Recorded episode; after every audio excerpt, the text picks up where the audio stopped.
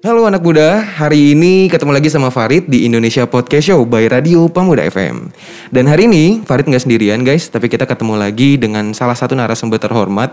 Kita masih berbicara soal pandemi. Tapi kalau di episode sebelumnya kita ngomongin soal bagaimana caranya meniti karir, develop diri di tengah-tengah pandemi. Tapi saat ini kita akan obrolin kupas tuntas habis soal uh, salah satu kebijakan pemerintah yaitu selalu pakai masker, di mana itu adalah bagian dari solusi uh, mencegah dan juga menahan alur penyebaran dari COVID-19. So hari ini Farid nggak sendirian. Sekali lagi kita kedatangan tamu terhormat ya, salah satu tim khusus staf presiden, Cakra Yudi Putra. Halo Cak, selamat siang Halo Cak. Farid. Selamat siang. Udah sore nih kayaknya. Oh iya udah sore ya, udah nggak siang lagi ya. Kita boleh agak deketan Cak? Eh, gue jadi ke mana? Nggak, nggak dek Oh, deketan ke mic. Oke, iya. Oke, Nah. ya. Oke, apa kabar Cak? Baik, alhamdulillah. Baik ya. Perjalanan gimana nih Cak dari Ciputat Bintaro sih? Dari Ciputat tadi Ciputat. mm, lancar sih so far. Lancar coba ya. Sehat tapi kayaknya Cak ya? Sehat, alhamdulillah. Oke, sebelum kita ngobrol-ngobrol lebih lanjut, by the way anak muda, eh, Cakra Yudi Putra ini adalah salah satu tim khusus staf presiden dan juga ketua bidang, sorry, ketua Gekraf ya, Ketua bidang 7 Gcraft. ketua bidang 7 Gekraf. Oke, boleh tahu nggak Cak di apa namanya di staf khusus presiden, lu job desk-nya ngapain aja? Terus selama ini, selama pandemi terutama eh, udah berjalan keganggu nggak sih proses kerja dan lain-lain gitu? Oke, sebenarnya kalau di eh, kegiatan gue di staf khusus presiden baru mulai sejak eh, kan baru dilantik staf khusus presiden tuh November 2019. Nah, gue baru join di bulan-bulan Januari Februari. Mhm. Gak lama setelah itu kita udah nyusun plan semua Maret Covid. Oke. Ya kan? Nah, tapi sebenarnya untuk eh, pola kerja dan segala macem kita nggak ada yang berubah. Kita tetap eh, masuk kantor, tapi mungkin kita adjust untuk dari segi eh, jumlah orangnya, kemudian jam kerjanya. Jadi mengikuti protokol kesehatan gitu. Tapi kalau project-project yang dikerjain selama pandemi ini sih banyak. Waktu eh, ini kan berjalan COVID udah dari Maret. Iya. Waktu itu kita uh, ngegerakin campaign namanya Tunda Mudik. Tunda Mudik itu jadi uh, campaignnya sekitar bulan Mei itu ngajak teman-teman semua untuk tidak mudik ke kampung halaman. Mm-mm. Alasannya kenapa? Karena uh, mudik ke kampung halaman ini kan rata-rata mobilisasi orang, orang kan dari kota besar pulang ke kampung halaman ke ya kota-kota yang notabene kecil. Mm-mm. Nah, concern kita adalah gimana biar penyebaran COVID ini nggak makin melebar, apalagi sampai ke kota-kota kecil yang notabene fasilitas kesehatannya kurang. Betul. Makanya kita menjalankan campaign itu dan alhamdulillah secara statistik berhasil menurunkan Angka penyebaran angka COVID. bukan angka penyebaran COVID, eh, angka dari pemudik ke kampung Oke. halaman. Oke, jadi lumayan ada hasilnya ya. Lumayan ada hasilnya dan tentu ya again kerja sama semua pihak. Betul, betul, betul. Nggak nggak bisa satu pihak aja Nggak ya. bisa satu pihak aja. Setuju, setuju, setuju. Terus kalau Gcraft sendiri, lo bekerja sebagai apa nih kira-kira? Kalau Gcraft, gue menjabat sebagai ketua bidang 7 itu pembinaan dan eh, apa pembinaan potensi ekonomi kreatif Oke. di Gcraft. Nah, eh, kalau untuk Gcraft sendiri kita memang concern pada ekonomi kreatif, gimana cara ngembanginnya, kemudian juga eh, apa namanya membuat suatu ekosistem ekonomi kreatif agar bisa dinikmati oleh semua kalangan. Oke. Nah, kalau di pandemi Covid ini kita punya program namanya belanja di teman dan tetangga. Kenapa kita adain program itu? Karena eh, backgroundnya adalah ekonomi ini makin lesu. Mm-mm. Ekonomi makin lesu. Mungkin teman-teman kalau dengar eh, kita menuju resesi, kemarin di kuartal 2 kita udah minus, kemudian di kuartal 3 eh, sudah akan diprediksi Mengalami resesi ya? mengalami resesi, kita minus lagi. Nah, itu apa yang bisa menyelamatkan kita semua? Yaitu kita belanja di UMKM kecil. Betul. Kita belanja produk lokal, kita belanja di teman-teman dan tetangga kita. Even misalnya itu mahal dikit, mahal 10.000 ribu, mahal 15.000 ribu, ya itu hitung-hitung kita ngebantu teman gitu. Kadang ya mungkin kita ya nalurinya kan maunya yang paling murah selalu gitu kan. Hmm. Tapi ya itu again karena ini di pandemi COVID kita harus ada jiwa gotong royong, kita harus bisa berempati sosial ke teman-teman semua. Oke, jadi eh, anak muda program dari pemerintah sebenarnya selama pandemi ini udah banyak banget mengalami apa namanya eh, perubahan ya cap. Eh, baik dari penyesuaian, penerapan dari eksekusi program kerjanya sendiri dan lain-lain. Tapi kita sama-sama berharap bahwa pandemi ini bisa sama-sama kita tekan, sama-sama kita selesaikan. At least penyebarannya bisa ketahan lah ya, Betul. nggak tambah lagi. Sekali lagi thank you buat Cakra sudah hadir di tengah-tengah kita. Dan anak muda hari ini kita akan bawa temanya Indonesia lawan COVID-19 selalu pakai masker. Boleh jelasin dikit dulu nggak Cak? Ini kan salah satu program kerja lu juga ya. Ya. Eh, in- selalu pakai masker itu campaign apa sih? Dan kenapa ini jadi fokus pemerintah buat disebarluaskan ke masyarakat? Oke, jadi backgroundnya adalah gerakan selalu pakai masker ini adalah program yang diinisiasi oleh staf khusus Presiden Angki Yudhistia, Mhm. di mana gue salah satu sebagai tim dan project leader dari gerakan selalu pakai masker ini. Kenapa harus kita sebarluaskan imbauan untuk selalu pakai masker ini? Karena sudah terbukti di jurnal-jurnal dunia, penelitian-penelitian bahwa masker mampu mengurangi penyebaran droplets baik itu apa namanya partikel besar maupun partikel, partikel kecil sebesar 75%. 75%. 75%. Oke, tapi itu efektif nggak sih? Efektif. Efektif ya? Efektif. Jadi kalau misalnya semua udah banyak eh, case kasus-kasus di luar yang misalnya kita tetap beraktivitas di luar tapi semua orang pakai masker itu yang tadinya yang misalnya ada satu orang positif dia tidak menyebarkan ke orang-orang di Mm-mm. sekitarnya. Mm-mm. Kenapa? Karena mereka selalu pakai masker. Oke. Jadi ada pencegahan penyebaran virus itu sendiri ya? Iya, betul. Oke, tapi Cak, mungkin kalau kita di sini teman-teman radio udah lumayan paham, tapi buat para pendengar kan nggak semuanya ngerti ya. Dulu sempat ada kebijakan kalau pakai masker itu cuma buat orang yang sakit. Oke. Terus akhirnya eh, di beberapa bulan yang lalu akhirnya WHO merubah kebijakan baru di mana seluruh masyarakat harus wajib menggunakan masker. Itu kira-kira eh, pertimbangannya apa sih, Cak? Nah, itu. Ini kita semua satu dunia, seluruh ilmuwan, seluruh dokter, seluruh eh, kepala negara semua bingung sama Covid ini. Mm-mm. Karena ini penyakit baru, nggak ada yang ready, nggak ada yang siap gitu. Jadi sebetulnya kenapa mungkin banyak yang bertanya-tanya, kenapa kok kebijakan dari eh, WHO dari segi badan internasional ya maupun pemerintah Indonesia itu terlihat seperti selalu berubah-berubah gitu. Karena ya ini adalah ilmu yang terus berkembang. Sebagaimana ilmu-ilmu pada Umumnya, ya? umumnya selalu berkembang gitu. Mm-mm. Bedanya ini kalau eh, dalam konteks COVID ya pasti akan ada selalu penelitian-penelitian baru tiap harinya, tiap minggunya, tiap bulannya. Jadi ketika memang ada penemuan-penemuan baru itu akan merubah kebijakan. Kayak misalnya tadi benar yang Farid bilang dari eh, awal COVID bilangnya masker untuk hanya yang sakit. Tetapi eh, seiring dengan berjalannya penelitian dari WHO dan lembaga internasional lainnya yang menemukan bahwa semua orang harus pakai masker Mm-mm. karena eh, apa namanya semua orang berpotensi untuk menyebarkan apalagi dengan adanya orang tanpa gejala Betul, OTG itu OTG ya. itu sendiri.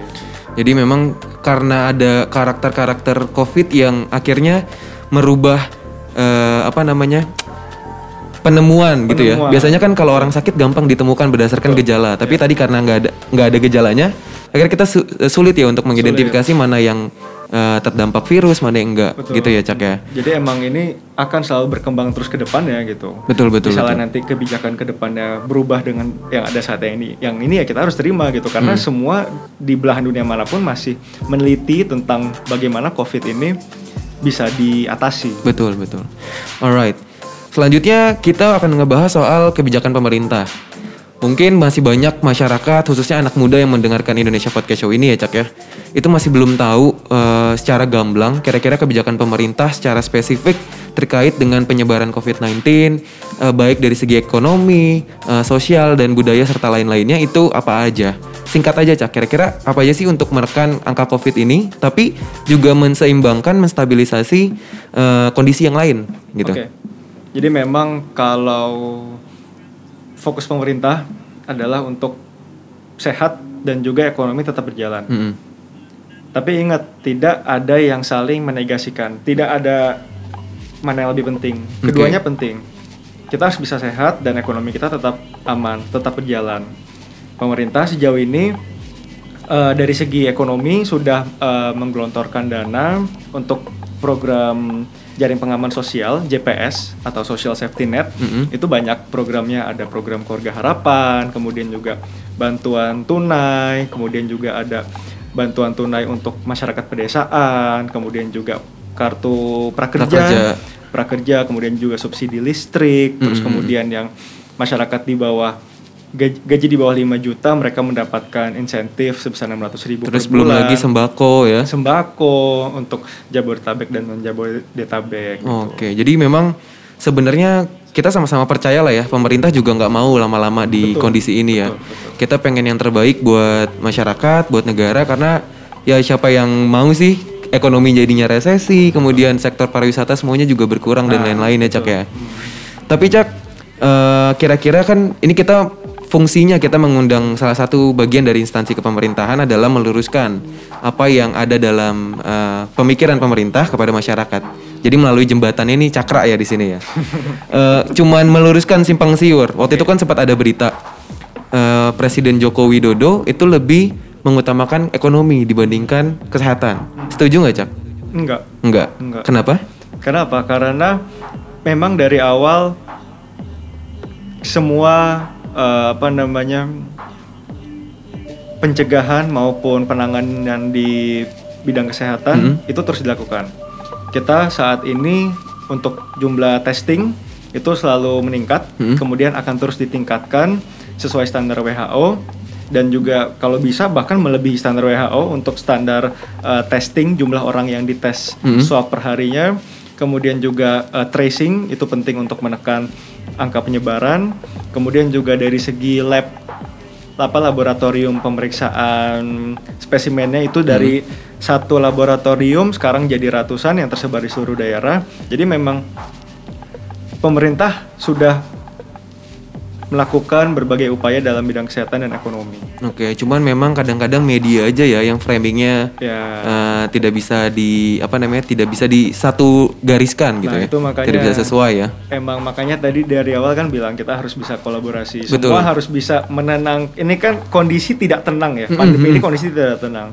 Semua orang tuh semua pihak harus bisa menjadi pihak yang menenangkan. Hmm. Media, kemudian masyarakat. Misalnya kita dari segi pemerintah udah melakukan uh, Berbagai himbauan, upaya gitu ya. melakukan berbagai upaya himbauan untuk pakai masker, untuk protokol kesehatan, masker, mencuci Hand sanitizer tangan, ya, uh, menjaga jarak. menjaga jarak, menghindari kerumunan gitu. Tapi masyarakat yang harus patuh dong. Iya betul. Karena percuma ya mau gembar-gembor kayak gimana tentang kebijakan, padahal tujuannya kebaikan buat kita semua, tapi masyarakatnya nggak patuh ya. Betul. Oke, tadi kan kita udah ngedenger ya kalau eh, ternyata sudah confirm nih pemerintah itu memang sebenarnya sudah mengutamakan kesehatan. Eh, kita bisa bilang ujung tombak dari semua sektor lah ya. Nah, kira-kira kalau di bidang kesehatan sendiri, anjuran pemerintah untuk mencegah penyebaran COVID itu apa aja, Cak? Mungkin kalau di fasilitas umum kita sering dengar 3M tuh, mencuci tangan, menjaga jarak, memakai masker, gitu kan. Nah, esensinya kira-kira untuk anjuran kesehatan itu kayak gimana sih? Sebetulnya kenapa eh, himbauan protokol kesehatan itu terus terus emang harus digencarkan ke masyarakat, diamplifikasi ke masyarakat karena kalau nggak digituin terus nggak akan ingat orang-orang. Harus berulang-ulang Harus ya? berulang-ulang. Oke. Kalau di kalau di fasilitas umum di KRL atau di Eh. MRT misalnya pasti harus ada himbauan terus karena misalnya ada orang yang tiba-tiba buka masker gitu-gitu iya, kan. pakai maskernya di bawah leher di bawah gitu ya. leher atau misalnya dia uh, berkerumun dengan uh, orang-orang dan ya itulah makanya kenapa fokusnya untuk terus dikasih tahu gitu karena biar itu bisa jadi doktrin ke kita Mm-mm. biar di mana pun kita keluar ke mana pun kita pergi ya kita akan selalu ingat untuk pakai masker bawa hand sanitizer kemudian juga menjaga jarak Oke. Tapi apa efektif ya Cak ya? Kita balik ke topik pembahasan kita utama, yaitu selalu pakai masker. Tapi apakah dengan menggunakan masker itu adalah satu-satunya cara yang bisa dibilang paling efisien, paling ber, eh, paling ada hasilnya eh, untuk mencegah penyebaran COVID-19? gini kan covid nyebar lewat droplets Hmm. air liur Hmm. sama airborne Hmm. partikel-partikel kecil kalau kayak bersin itu airborne tuh partikel kecil nah masker itu mencegah untuk penyebaran via airborne yang partikel-partikel kecil gue pakai masker lo pakai masker insya Allah kita akan eh, tidak menyebarkan ke orang gitu karena ketutup masker kan makanya pemakaian masker itu juga harus di highlight agar bagaimana menutupi hidung Hmm. rapat kemudian dagu sampai ke dagu Oke. Jadi jangan ada satu sisi pun yang kebuka Jangan gitu sampai ya. sistem kebuka. Terus kalau untuk penyebaran via droplet, makanya rajin cuci tangan dengan air mengalir. hand sanitizer selalu standby. Ya karena memang kita kadang nggak sadar sih ya. Eh, suka di kerumunan pegang fasilitas umum akhirnya cuci Nah, kocok-kocok mata betul, gitu kan. itu yang itu kenapa harus cuci tangan juga ya. Cuci tangan. Oke, sekarang eh, kalau dari apa namanya tim staf khusus presiden dari Angki ya, Cakra dan teman-teman di tim khusus staf presiden, kira-kira kenapa eh, selalu pakai masker ini adalah gerakan dan kampanye yang paling diutamakan menurut Cakra? Oke. Karena untuk pertama kita pasti ingin cepat selesai dari pandemi ini. Mm-mm. Maka dari itu khusus apa namanya eh, target utama dari gerakan selalu pakai masker ini adalah pertama bentuknya himbauan ke masyarakat bahwa kita belum selesai dari pandemi ini. Mm-mm. Kalau mau cepet-cepet kelar, ayo dah pakai maskernya ke mana pun. Mm-mm. Kalau keluar rumah. Terus kemudian kedua target utama pembagian masker ini adalah untuk teman-teman penyandang disabilitas dan kelompok rentan lainnya Oke. gitu karena eh, teman-teman penyandang disabilitas selama ini terutama dalam pandemi covid mungkin kurang akses untuk mendapatkan informasi dan kemudian eh, mendapatkan fasilitas-fasilitas kesehatan lainnya Mm-mm. nah ini yang berusaha kita untuk eh, gencarkan juga lewat teman-teman mitra distribusi di berbagai daerah Mm-mm. makanya tadi highlightnya adalah kolaborasi Mm-mm. kita ngajak teman-teman organisasi penyandang disabilitas, NGO, berbagai unsur pemerintah daerah untuk eh, sama-sama mensosialisasikan kepada masyarakat di daerah, ibu-ibu PKK gitu kan. Jadi eh, kita punya masker dari pusat, dari tim staf khusus presiden, kemudian eh, dibantu untuk penyebarannya oleh teman-teman di daerah agar pas mereka pas dibagiin itu sambil dikasih tahu ke mereka Sambil diedukasi Sambil ya? diedukasi untuk selalu pakai masker terutama ke teman-teman penyandang disabilitas Oke. Kalau program selalu pakai masker ini udah berjalan berapa lama, Cak? sekitar udah ongoing satu bulan Ongoing satu bulan. satu Udah bulan. distribusinya sendiri udah sampai mana aja tuh kira-kira? distribusi kemarin kita sudah ke Jawa Timur Oke. eh, tentunya via online Hmm. Kita- masker kita kirim lewat ekspedisi kemudian eh, kita virtual apa ngobrol-ngobrol virtual dengan teman-teman di daerah Hmm. untuk gerakan selalu pakai masker kemudian juga eh, Jawa Tengah lagi dalam perjalanan Sumatera Barat Bali juga Oke. masih dalam perjalanan Ini jadi maskernya masih di jalan semua nih Jadi Mas penyebarannya udah lumayan banyak ya. penyebaran udah lumayan banyak. Kenapa eh, penyebarannya ke daerah-daerah tadi, Cak? Apa belum semua provinsi terjangkau atau memang ini dicarinya yang zona merah dulu? Tadi kan Jawa Timur, Jawa Tengah, Sumatera Barat ya. Memang banyak pertimbangan lah. Yang pertama pasti zona merah. Kedua untuk eh, masyarakat di daerah apa untuk teman-teman organisasi di da- daerah yang membutuhkan mereka bisa mengajukan langsung ke eh, ke kita. Oh, bisa mengajukan juga. Bisa mengajukan langsung.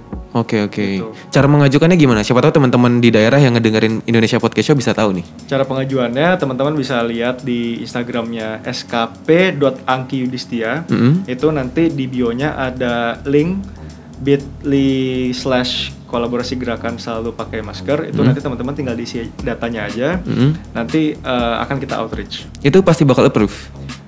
Tergantung jumlah masker yang masih tersedia. Oke, kalau untuk stoknya sendiri yang disiapkan oleh teman-teman di SKP ya, itu berapa kira-kira, Cok? Kita so far 40.000 ribu 40.000. sudah di sudah terdistribusikan sekitar 20.000 Wow, banyak ya. 20 ribu banyak. Jadi memang eh, kuotanya terus menipis. Mm-mm. Jadi eh, kita doain lah biar bagaimana agar banyak masker yang bisa kita sebarkan ke daerah-daerah. Oke, jadi memang konsepnya ini kolaborasi ya, Cak ya. Kolaborasi. E, diserahkan ke LSM atau lembaga pemerintah terkait, kemudian mereka yang bertugas untuk membagikan plus mengedukasi masyarakatnya. Betul, Oke, kalau di Jakarta sendiri ada pembagian masker dari SKP nggak? Kalau Jakarta kita belum, Belum ya. belum karena memang tadi fokusnya ke Daerah-daerah. yang mungkin sampai saat ini Edukasinya masih kurang. Edukasinya masih kurang. Terus Oke. kemudian juga dari segi aksesibilitas terhadap maskernya juga masih kurang. Hmm. Eh, intinya masih banyak ma- lapisan masyarakat yang nggak terjangkau dengan pengetahuan, informasi dan lain-lain. Nah, salah satunya mungkin ada salah satu fenomena nih Cak ya, sanksi administratif buat orang-orang yang melanggar tidak menggunakan masker. Nah, memang kalau kita tahu, kita percaya bahwa itu adalah tujuannya yang terbaik buat masyarakat, mengingatkan, memberikan sanksi tegas dan lain-lain. Tapi apakah ini bisa digeneralisasi untuk semua lapisan masyarakat? Karena memang hasilnya dampaknya ini pro kontra sekali ya cak. Oke. Kemarin kalau kita boleh ambil contoh sedikit, Eh, ini supaya pesannya nyampe ke masyarakat nih. Eh, salah satu apa namanya bapak-bapak di pinggir jalan itu kena sanksi 50.000 ribu. Kemudian beliau nggak punya uang 50.000 ribu karena pekerjaannya adalah pemulung dan lain-lain gitu ya. Eh, beliau cuma punya uang 30.000 ribu. Ini kan justru memberatkan buat masyarakat kalangan bawah. Nah, apakah kebijakan ini efektif untuk eh, mengingatkan masyarakat dibandingkan kalau gue pribadi ya lebih setuju untuk diedukasi. Tapi mungkin kan kalau ngomongin edukasi gampang, ngomongin doang. Tapi eksekusi kan nggak segampang itu. Nah, mau lihat, mau dengar eh, apa pendapat dari Cakra deh. Kira-kira gimana Cak? Oke, kalau sanksi kan sebenarnya ada sanksi administratif berupa denda uang Hmm. Atau sanksi sosial. Mm-mm. Gitu sebenarnya kalau dari gue sih lebih prefer lebih setuju untuk sanksi sosial. Mm-mm. Contohnya apa Cak? Contoh misal kayak orang suruh nyapu jalanan, Oke. suruh bersihin sampah, terus kemudian eh, apa namanya eh, bersih-bersih fasilitas umum, Umum. fasilitas sosial itu, itu akan lebih eh, efektif untuk membuat mereka jerah Oke. dibanding kalau uang ya tadi di satu sisi memberatkan si Kalangan bawah kalangan ya. bawah walaupun itu memang kesalahan mereka untuk Iya. tidak pakai masker ya. Benar, benar. Iya. Sebenarnya kita nggak bisa ada pembelaan sih buat orang yang bersalah ya. Betul. Jadi memang kalau memang salah ya nilainya salah gitu, Iya. nggak bisa dibener-benerin. Cuman kan kita ada apa namanya, ada pertimbangan sosial, pertimbangan nalu- na- nurani, sorry maksud gue eh, terkait adanya sanksi administratif tadi. Tapi em, sebenarnya kalau itu sanksi administratif, apakah ini kebijakan pemerintah daerah atau dari pusat? Kalau ini pe- dari pemerintah pusat dan daerah Oh jadi memang ada kesepakatan ya. ada kesepakatan. Oke, itu udah pasti cak kena sanksi administratif. Jadi kalau untuk implementasi sebenarnya balik lagi ke eh, pihak yang menjalankan, Mhm. pihak yang eh, implementasi gitu karena di sini staf khusus presiden memang tidak ada hak untuk mengintervensi sampai implementasi. gitu. Oke Jadi, oke. Eh, sebetulnya kalau sanksi ya tadi yang gue bilang bahwa ada sanksi uang dan sanksi sosial gitu. Mm-mm. Jadi sebetulnya yang perlu digalakkan adalah eh, Pencegahannya itu sendiri ya. pencegahannya itu sendiri. Iya, jadi kalau nggak mau kena sanksi ya pakai masker apa Iya, susahnya sih? Dan, gitu ya. dan harusnya juga pakai masker untuk Kebaikan diri sendiri, betul bukannya betul. Biar gak Bukan karena dihukum. takut ya. Yang, yang lucu gitu banyak orang-orang yang lagi nongkrong pinggir jalan di coffee shop, roti bakar gitu ya. Tiba-tiba ada satpol pp atau polisi yang lagi ada operasi gitu kan ngelihat apa razia dan lain-lain. Akhirnya pura-pura pakai karena gue waktu itu pernah ada eh, kejadian kejadian lucu. Waktu itu gue lagi ada kumpul-kumpul sama teman-teman. Ya kalau gue sama teman-teman mungkin masih sadar lah ya akan kepentingan eh, pencegahan COVID. Tapi buat orang-orang kita ngeliat ternyata fenomenanya masih banyak tuh. Yang nggak pakai masker, jaraknya masih dempet-dempetan. Belum lagi maskernya digantungin di bawah gitu ya. Padahal sebenarnya kita sebenarnya nggak boleh juga sih nyalahin kebijakan pemerintah karena pemerintah tujuannya juga ya kebaikan tadi ya cak balik ya. Kalau nggak mau kena sanksi ya pakai masker. Oke, iya. Kalau nggak punya masker bisa minta ya sama SKP ya. Intinya kayak semuanya digampangin gak sih? Iya. Ya kan? Oke. Terus kalau menurut Cakra sendiri dari SKP, eh, mewakili SKP, eh, kita nggak bicara soal kepastian, tapi bicara soal prediksi. Karena lo yang tahu ya di dalam eh, sudah sejauh mana pemerintah meneliti dan eh, menyelesaikan penyebaran COVID-19. Kira-kira berakhirnya kapan sih, Cak? Sebenarnya kalau untuk berakhir tidak ada prediksi yang pasti. Mm-mm. Tidak ada prediksi yang pasti dan apa namanya ya tadi yang gue bilang pemerintah ini banyak banyak banyak apa namanya banyak bagiannya banyak eh, kewenangannya. Hmm. Jadi di satu sisi misalnya eh, SKP berada di skop kerja yang mana, Hmm. kemudian juga untuk soal penanganan COVID itu adalah eh, Ada- mostly yang ambil part adalah Satgas. Oke. Satgas dan juga kalau sekarang ada komite PCPEN Mm-mm. pencegahan COVID dan pemulihan ekonomi nasional gitu. Jadi kalau untuk sekarang yang pasti pemerintah sedang berusaha untuk mempercepat vaksin, Mm-mm. mempercepat vaksin Oke. untuk diproduksi dan diberikan kepada masyarakat. Itu yang jadi fokus utama untuk saat Fokus sejauh utama, ini ya. iya. Oke. Sekarang eh, balik lagi ke selalu pakai masker.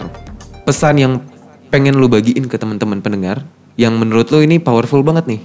Yang pengen disampaikan sama teman-teman SKP karena gue yakin kita aja yang masyarakat biasa tuh gregetan ya buat orang-orang yang nggak menerapkan protokol kesehatan terutama masker. Kalau menurut lu yang mau lu sampaikan apa cak? Kalau pengen ini cepet kelar ya lu pakai masker. Oke.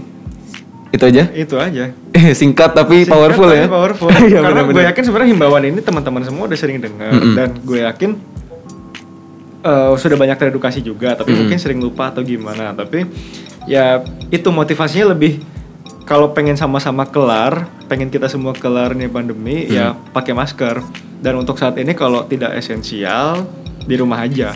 Hmm, jadi buat uh, kegiatan-kegiatan yang nggak penting-penting banget mendingan gak usah keluar Ya, gitu ya. Kalau misalnya emang harus betul-betul keluar ya protokol kesehatan dijalani, pakai masker, hand sanitizer standby, menjaga jarak, menghindari kerumunan. 3M tadi ya. 4M. Oh sorry 4M. 4M. Apa aja tadi? Pakai masker, Pakai masker, menjaga jarak, menjaga jarak, mencuci tangan, menghindari kerumunan. menghindari kerumunan. 4M. 4M. Oke. So guys, uh, teman-teman Indonesia Podcast Show uh, by Radio Pemuda FM, kita udah ngedenger panjang lebar dan detail ya terkait dengan gerakan Indonesia COVID melawan COVID-19, uh, khususnya untuk program dan campaign selalu pakai masker. Kita kedatangan tamu pembicara yang memang sudah ekspertis di bidangnya, salah satu orang yang menjadi bagian daripada kinerja pemerintah saat ini. Jadi semoga apa yang kita sampaikan hari ini, semoga apa yang Farid dan Cakra sampaikan hari ini bisa memberikan dampak positif. Kita sama-sama berharap bahwa COVID-19 ini bisa sama-sama kita cegah. Eh, karena memang nggak ada pencegahan yang efektif, yang berdampak signifikan kalau kita nggak berkolaborasi secara perfect ya, secara ideal. Jadi sekali lagi, thank you banget Cakra sudah memberikan waktunya dan kesempatannya untuk hadir di tengah-tengah kita. Sama-sama. Eh, kurang lebihnya mohon maaf Cak. Ada yang mau disampaikan lagi nggak sebelum kita berakhir nih? Siap. Ya pokoknya itu tadi untuk teman-teman semua. Kalau misalnya mau beraktivitas, eh bukan. Kalau misalnya eh, harus terpaksa beraktivitas di luar, tetap eh, jalani protokol kesehatan. Itu aja ya. Sip. Protokol kesehatan sebagai solusi Pegangan yang paling utama. betul, Harus solusi pegangan pegangan utama, untuk uh, menyelesaikan mengatasi penyebaran COVID-19 itu sendiri. So, thank you so much buat waktu dan kesempatannya. Farid mewakili Indonesia Podcast Show dan Radio Pemuda FM mohon pamit undur diri. Thank you. Selamat sore.